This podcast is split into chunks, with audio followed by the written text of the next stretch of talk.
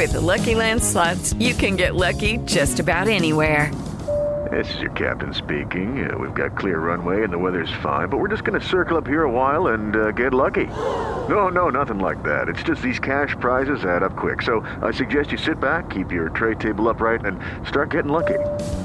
Play for free at LuckyLandSlots.com. Are you feeling lucky? No purchase necessary. Void where prohibited by law. 18 plus terms and conditions apply. See website for details. Hola Fortuna, ¿cómo estás? Muy bien, ¿tú Carlos? Bien, pero ando sacado de onda. La verdad es que a veces me pongo muy tímido sexualmente, me siento inseguro. ¿Sabes por qué? El tamaño de mis genitales, Fortuna. Ay, Carlos, recuerda que no es importante. Si lo tienes muy pequeño, lo importante es que seas. ¿Cuál pequeño, Fortuna? Lo tengo bien grandote y cuando lo ven se sacan de onda. ¡Ay, Carlos! Justamente hoy vamos a hablar de la timidez sexual. ¿Qué nos inhibe? ¿Qué nos hace sentir más seguro? Si tu pareja es muy tímida en la cama, escucha este podcast porque vas a aprender muchísimo y te va a ayudar. ¡Comenzamos! Dichosa sexualidad. Con la sexóloga Fortuna Dicci y Carlos Hernández. Ay, Fortuna, yo siempre he creído que el encuentro sexual habla muchísimo de nosotros, de nuestra personalidad. El que nos vean desnudos es de verdad un acto de entrega total. Permitir que el otro vea cada una de las partes de tu cuerpo, cada detalle y sobre todo que tú te sientas cómodo estando desnudo de cuerpo y alma. Ay, Carlos, estoy totalmente de acuerdo contigo y yo creo que el sexo es uno de los temas con los que tienen que lidiar estas personas eh, tímidas que en la vida van escondiendo, van sintiendo miedo eh, a ser juzgadas, a equivocarse, a resultar inadecuados. Y yo creo que esto lo vamos acarreando con mucho tiempo, estas comparaciones, este no ser eh, suficiente para los padres en un principio, para la escuela, a lo mejor para la universidad o para ciertos trabajos, nos van generando muchas inseguridades y esto provoca que la timidez esté presente en nuestra vida. Y sí creo que este em, tema es algo con lo que tenemos que lidiar todos en algún momento de nuestra vida y sobre todo pienso en las mujeres, Carlos. Ya, ya será que tú pienses con los hombres, pero yo pienso que hay tantos cambios en nuestro cuerpo, desde eh, la adolescencia, desde la lactancia, el embarazo, qué sucede durante la premenopausia, la menopausia, después de la lactancia. Y de pronto dice uno, híjole, tengo que enfrentarme a estos cambios y si no me siento segura, si no desarrollo otras herramientas que tengo para sentirme a gusto eh, en el plano sexual, esto va a obstaculizar muchísimo mi vida erótica. Y habrá que trabajar entonces con reconocer fortuna y tal vez será una de las máximas que hoy nos vas a decir en este episodio. Habrá que trabajar con lo que sí tenemos y dejar de pensar en lo que no hay de verdad. Estamos todo el tiempo focalizados en lo que nos gustaría tener y aunque suena a cliché, parece que todo el tiempo estamos pensando en aquello en lo que no tenemos, en aquello que a lo mejor va a ser complicado obtener y ciframos toda la atención en ello. Por ejemplo, Sergio nos decía, el tamaño de mi pene siento que es lo que me inhibe, me causa inseguridad, siento que no es muy grande. Al momento de estar con chavas más guapas teniendo intimidad, me vuelvo muy tímido. Mide alrededor de 12 centímetros. ¡Ay! me dio risa ese final. 12 centímetros. Corazón, nomás necesitas informarte. Tú no necesitas más tamaño de pene. Tú necesitas saber que 12 centímetros es el promedio y que es perfecto y que no tiene que ver si la otra es guapa o no es guapa. Fíjate, yo pienso, Carlos, ¿cuántas veces pensamos en el momento del encuentro si realmente la pareja tiene abdomen, tiene nalgas, tiene estrías o le vi eh, alguna cicatriz importante. Al menos yo, de forma personal, yo no me acuerdo nunca haber juzgado cuando estoy excitada el cuerpo de mi pareja. Estoy conectada con el placer, estoy conectada con mis fantasías, estoy conectada con lo que estoy sintiendo en ese momento. No estoy calificando, no estoy juzgando, no lo estoy comparando. Me parece que se quedan como muy cortos en esta idea de que eso es lo que vamos a hacer desde un principio, ¿no? En esta relación. Nos sentimos como presionados. Solemos, en algunos casos, a personas que me dicen, es que si no bebo, si no me echo unas copitas, no puedo desenvolverme en la cama, porque me siento insegura, porque siento que no voy a dar el ancho, porque siento que el otro está mirando todo aquello que me hace falta. Y como tú bien lo dijiste, sí, sí creo que una persona que se siente insegura, lo que va a estar es mirando todos los defectos que ella o él o la pareja en algún momento les ha hecho evidente. Y justamente lo que creo que tenemos que hacer es mirar lo que sí tenemos. En un momento más les voy a dar una listita de cosas de cómo salir de esta timidez, pero creo que esto es algo que tenemos que abordar de forma importante y no juzgar incluso a aquellos que traigan este discurso de me apena tener la luz prendida, eh, no puedo iniciar las relaciones sexuales porque tengo el patrón o la creencia de que siempre son los hombres los que inician, no me atrevo a compartir una fantasía porque me vas a calificar de zorra o de puta y yo no creo que me pueda atrever a mostrarme a lo mejor en ropa interior o en algún baby doll interesante o hacer un striptease porque estoy constantemente pensando en la crítica, en lo que vas a pensar de mí, en la idea que te vas a hacer de mí y esto definitivamente me inhibe. Y tanto así que de pronto puedo pensar que por timidez no pido un condón o no saco el condón, ¿no? O el lubricante en algún momento, que puede yo sentir que por algún comentario de la pareja o mío es que el hecho de que yo no lubrique es porque no estoy suficiente excitada. Y si es que bebiste de más, y si es que eh, no estás hidratada suficiente, y si es que lo van a hacer en la tina y se te acabó la lubricación, ¿Será que no pueda yo alzar la voz y decir, este, necesito algo más que solamente el encuentro erótico? Oye, me suena muchísimo, ¿eh? A veces me da la impresión de que parece que nos están haciendo un favor que nosotros lo interiorizamos, ¿no? Y decimos, no, pues la verdad es que ni siquiera voy a pedir esto o lo otro, porque ya bastante hace este con estar conmigo, ¿no? Con este cuerpo que me cargo y con esta actitud y tal, no, ya mejor me callo y lo acepto.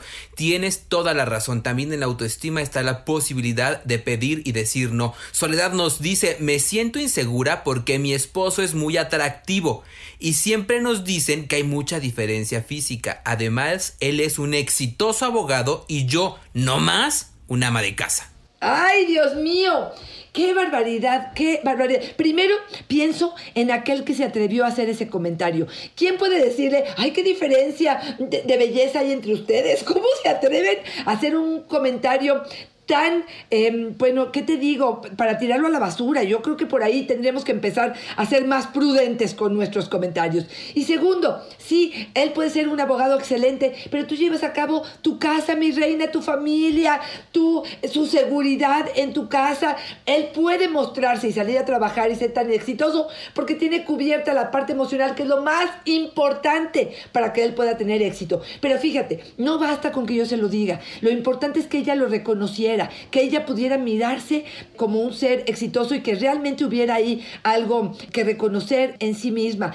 Híjole, yo de verdad insisto en que las escuelas tendrían que dar clases de autoestima en todos los niveles, Carlos, porque sí creo que la timidez se empieza a gestar en la infancia, en esta parte donde los niños em, son inadecuados, eh, son sumisos, deben callar ante los mayores.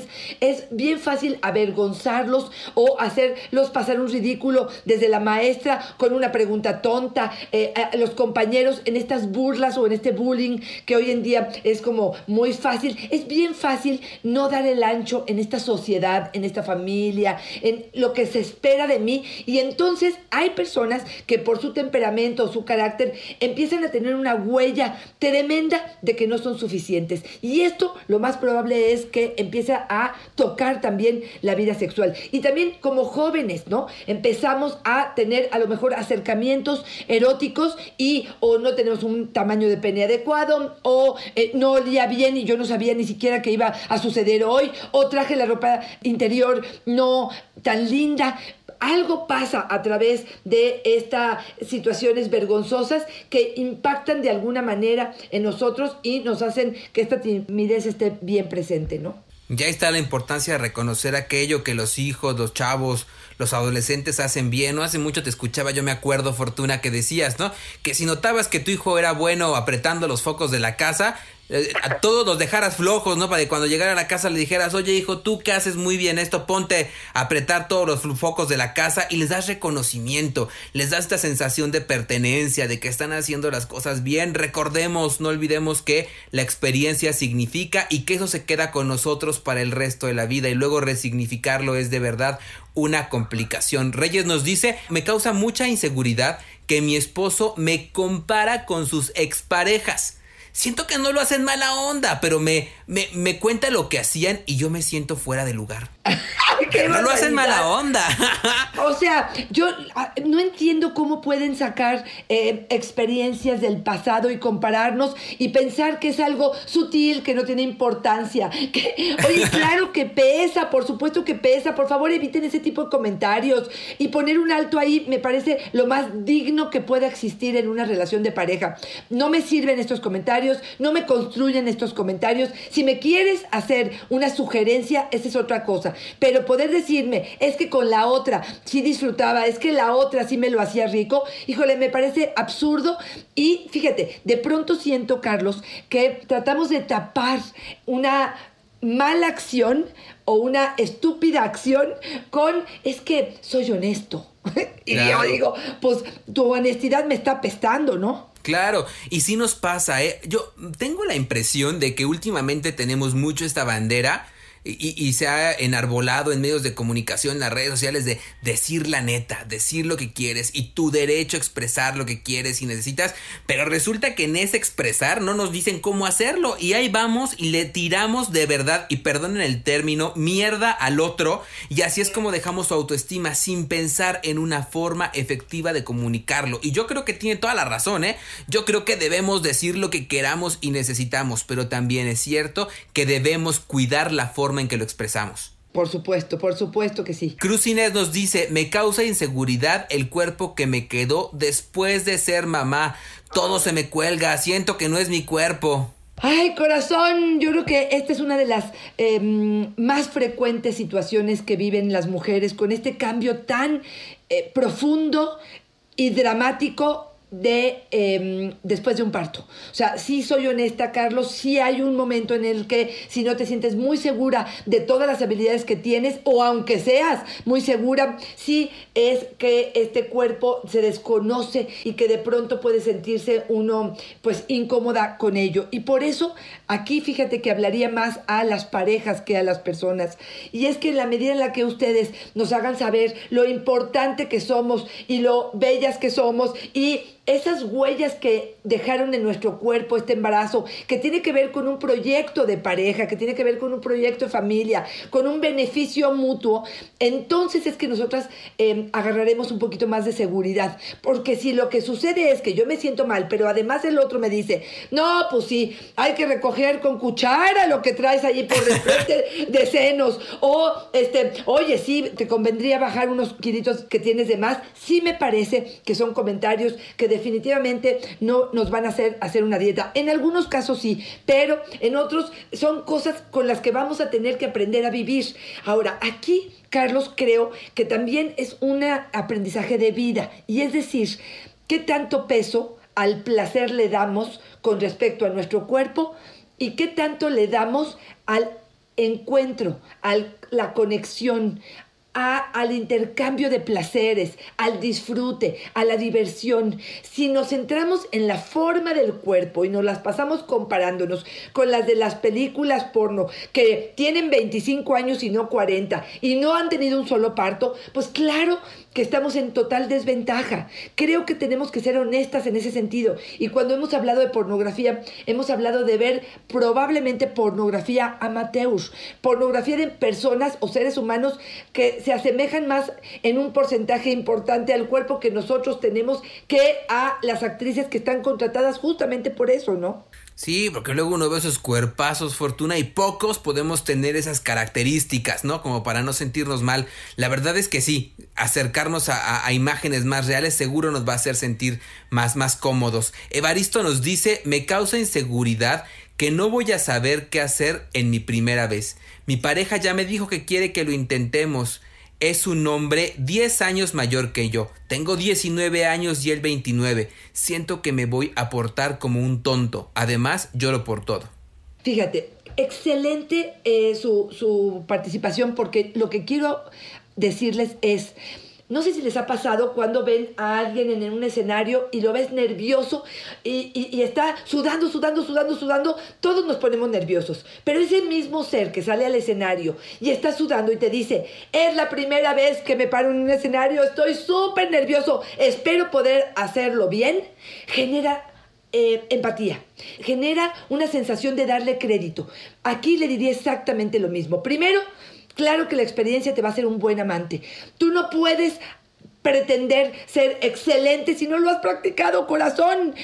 Número dos, hablar abiertamente de nuestros miedos justamente nos pone en un lugar de mucho más seguridad. Poder decirle al otro, es mi primera vez, eh, me siento nervioso con ello, guíame poco a poco, vamos aprendiendo, voy a hablar de mis emociones, acepta mi no, acepta mi sí, te voy guiando, déjame ver cómo me voy sintiendo con esto que estamos haciendo.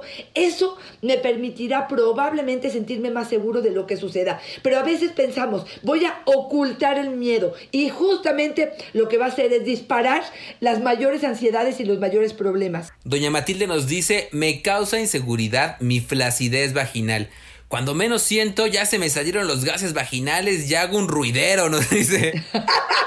Ahí recuerden que no nada más es una cuestión del paso de los años, tiene que ver también con herencia. Por lo tanto, bueno, los ejercicios de quejel lo hemos hablado mucho, pero si esta ya es la condición, yo lo que le diría es Ríase del asunto, señora. Por favor, lo que hay que hacer es cambiar de posición, es entender que esto es parte de la, eh, de la conducta sexual. Y ojo, para muchas personas, estos gases o estas formas o estos ruidos puede ser en lugar de algo que inhibe, sería algo excitante. Entonces, hay que ver, ahora sí que, desde qué, em, desde dónde lo miras para que esto se interprete de una forma distinta. Fíjate, yo te diría, Carlos, algo que me parece importante. Suprimir las conductas anticipatorias que tanta ansiedad inducen a la imaginación todas las situaciones agobiantes que podrían ser humillantes.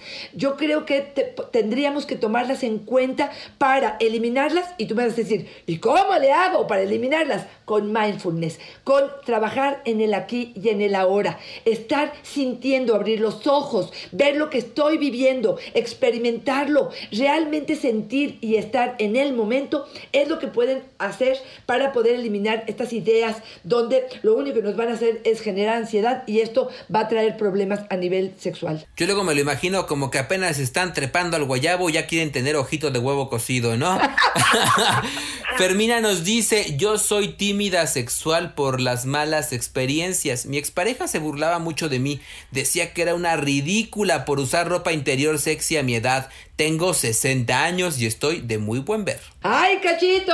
Me da mucho gusto que te sientas bien y yo creo que reafirmar, eh, enumerar todas tus cualidades, quererte, repetírtelo, mirarte al espejo y verte con esa, eh, esos ojos de apreciación, me parece que sería lo mejor que podemos hacer. Es, ¿Cómo le damos crédito, Carlos, a estos Sí. comentarios desagradables de la pareja que lo que están haciendo es con toda intención o sin ella tratar de bajar nuestra autoestima, tratar de hacernos sentir incómodos. Y aquí está en por supuesto, la postura que tengamos nosotros ante lo que el otro está diciendo. Podemos darle el avión, podemos no ah, darle crédito, aunque te voy a ser honesta. Si es una persona que queremos o que respetamos, sí le damos peso a sus palabras. Y es que es lo que te quería decir, Fortuna, porque de verdad que fue una constante esto de que la pareja se burla, la pareja no respeta, la pareja dice que somos ridículos.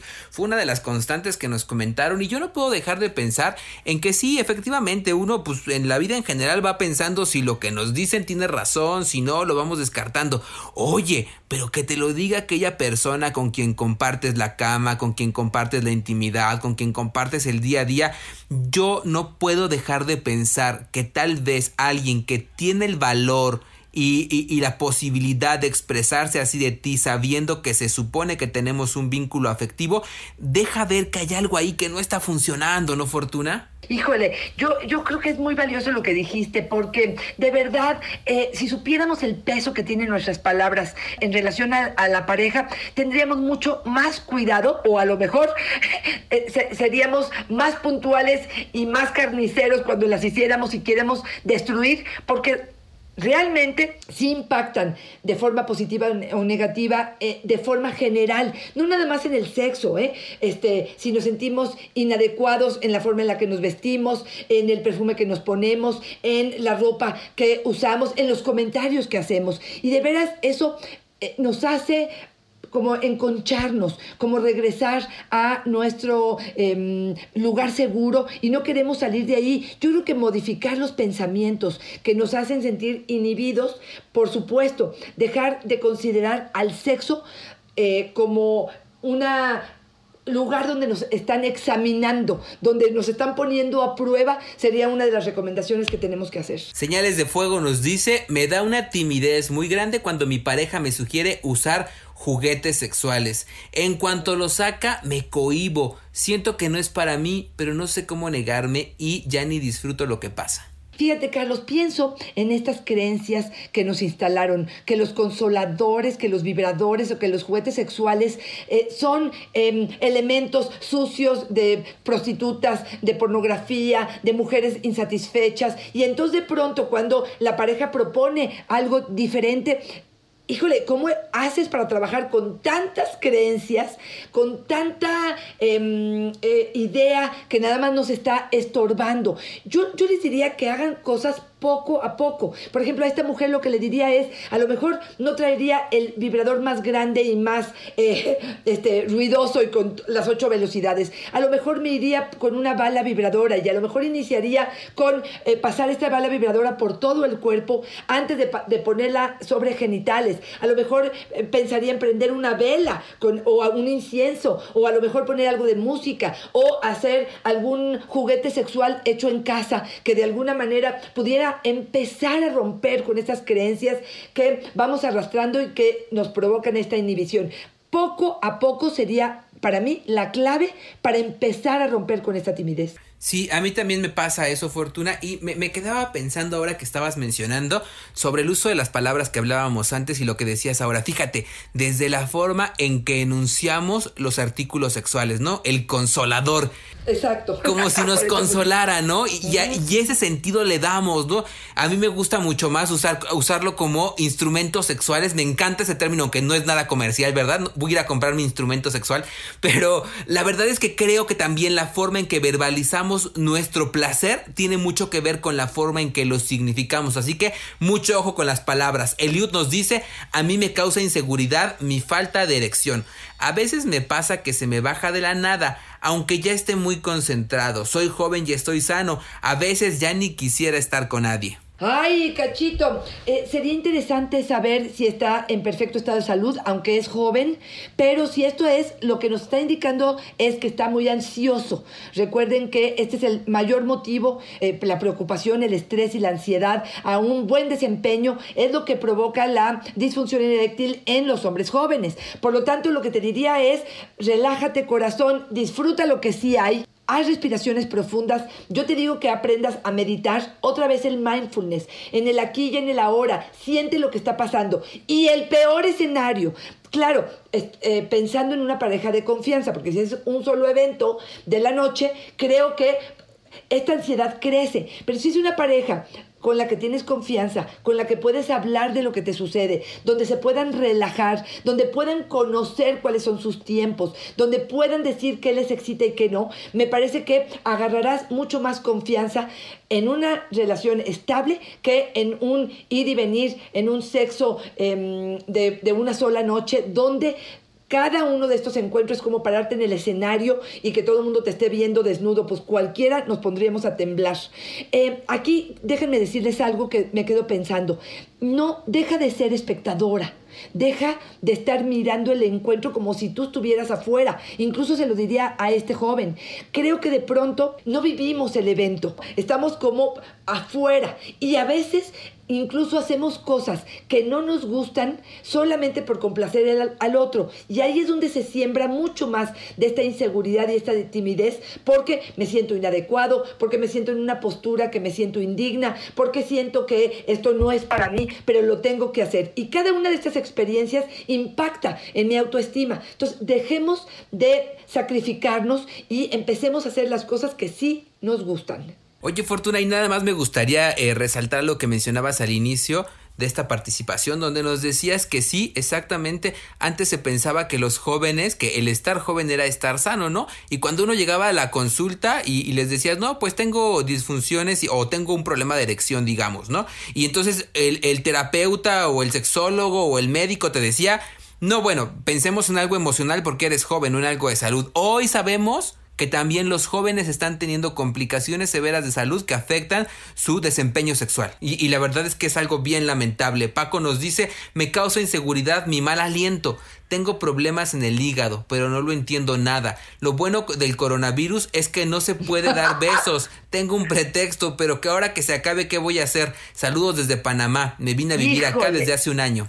Fíjate, gracias corazón, te mandamos un beso hasta allá. Una situación complicada, Carlos, porque bueno, pues finalmente sí sabemos que em, los olores son parte de lo que puede despertar o inhibir el deseo sexual. Eh, aquí lo que podríamos hablar otra vez es, no es lo mismo una noche y que solamente lo que te va a dar el encuentro es el placer de esa noche, a una pareja estable donde hayan muchos otros elementos que quizá me exciten, que me provoquen, que me guste estar contigo y que yo pueda inhibir esa situación. Y aquí les diría pues varias cosas, desde utilizar un astringosol o algún líquido para lavar em, eh, la boca, un poco antes del encuentro sexual, desde poner un poco de eh, Big Vaporru en la nariz, que es una de las cosas que funcionan en algún momento, prender un incienso em, y que el olfato o, este, lo que huela se vaya hacia otro lado, pero bueno, sí creo que esto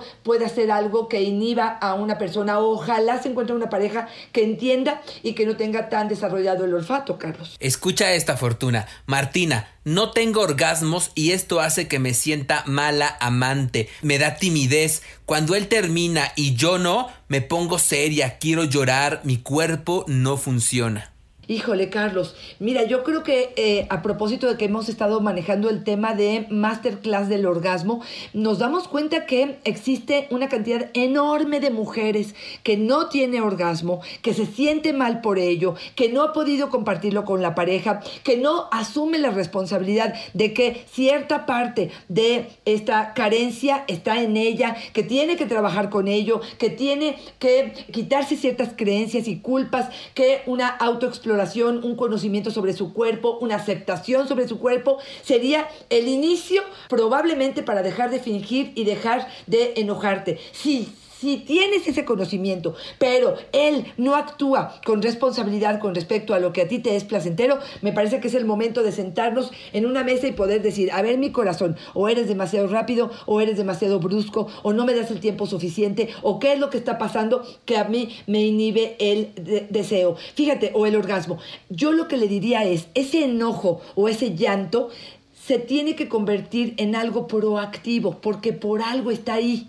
Yo le diría a esta mujer que le pregunte a esa emoción ¿Para qué está ahí? ¿De qué le sirve? ¿Y hacia dónde pueden ir juntos para arreglar esta situación? Es una de las formas en las que en terapia podemos manejar esta situación. Y yo sí les quiero decir que de la gente que nos comenta que ha acudido a algún servicio, que ha pedido ayuda, como en este caso tu, tu masterclass de orgasmo que das personalizada, Fortuna, la gente dice que hace una diferencia. Yo de verdad no sé por qué, si nos molesta tanto, si nos duele tanto, no buscamos este acompañamiento, estas herramientas que nos faciliten el proceso. Para eso están los terapeutas, para eso está gente como Fortuna u otros especialistas que nos dicen, aquí hay herramientas para facilitarte el proceso, tómalos de la mano y llega con ellos. Creo que sí es una alivianadota. Y si te parece bien Fortuna, vámonos despidiendo.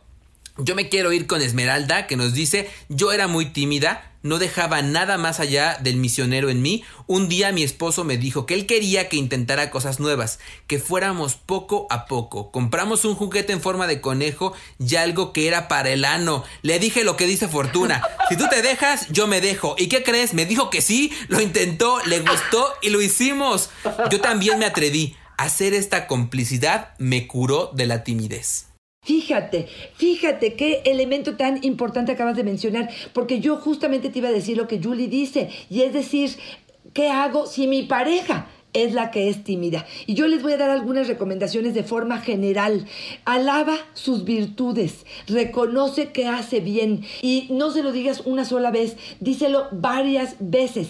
Número dos, sé cómplice, lo que justamente nos acabas de, mencionar. Sé cómplice en decir, si empezamos probablemente utilizando esto yo y luego lo hacemos contigo. Me pongo lubricante yo y luego contigo. Utilizamos la pornografía y lo vemos juntos. A lo mejor eh, leemos eh, algo de literatura erótica juntos o poesía erótica juntos el hecho que nos besamos eh, mucho pudiera también hacerla sentir o hacerlo sentir mucho más seguro. Conversar de lo que les gusta y de lo que no y respetar y hacer acuerdos en ese sentido me parece que sería importante. Y por último, hacerlo o hacerla sentir tu prioridad. Si para ella o para él eh, de pronto pareciera que es insignificante en la relación de pareja, el hecho de que le des su lugar delante de los hijos, delante de la familia, con tu trabajo, el hecho que le des un lugar de forma importante puede hacerla sentir un poquito más segura,